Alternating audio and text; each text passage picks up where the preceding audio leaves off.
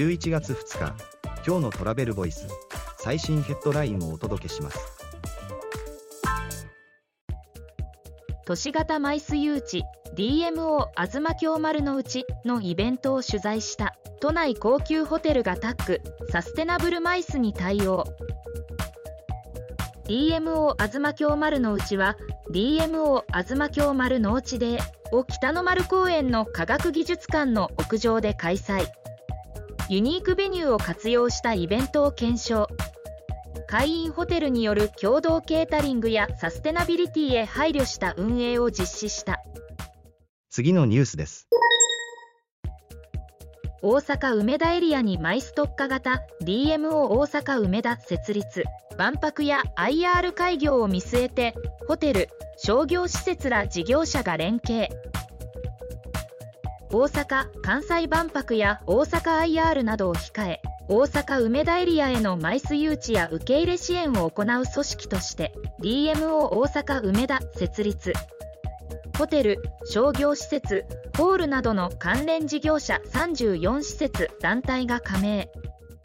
次のニュースです。フォトウェディング希望者8割が新婚旅行に行きたい。人気トップはハワイ渡部ウェディングの調査でフォトウェディングを検討する20から30代の既婚者の約8割が新婚旅行を希望。行きたい場所はハワイが1位。約7割が新婚旅行先でのフォトウェディングを検討。次のニュースです。ジャパネット長崎スタジアムシティでの結婚式を販売。プロ選手からのお祝い演出もジャパネットの地域創生事業で開業を予定する長崎スタジアムのホテル棟が婚礼を販売。スポーツスタジアムならではの新たな婚礼スタイルを提案。次のニュースです。鳥取県智頭町秋のデジタルスタンプラリー山あいの集落文化や商店街巡り。鳥取県智頭町で秋の地図巡りデジタルスタンプラリーが2023年11月30日まで開催されている。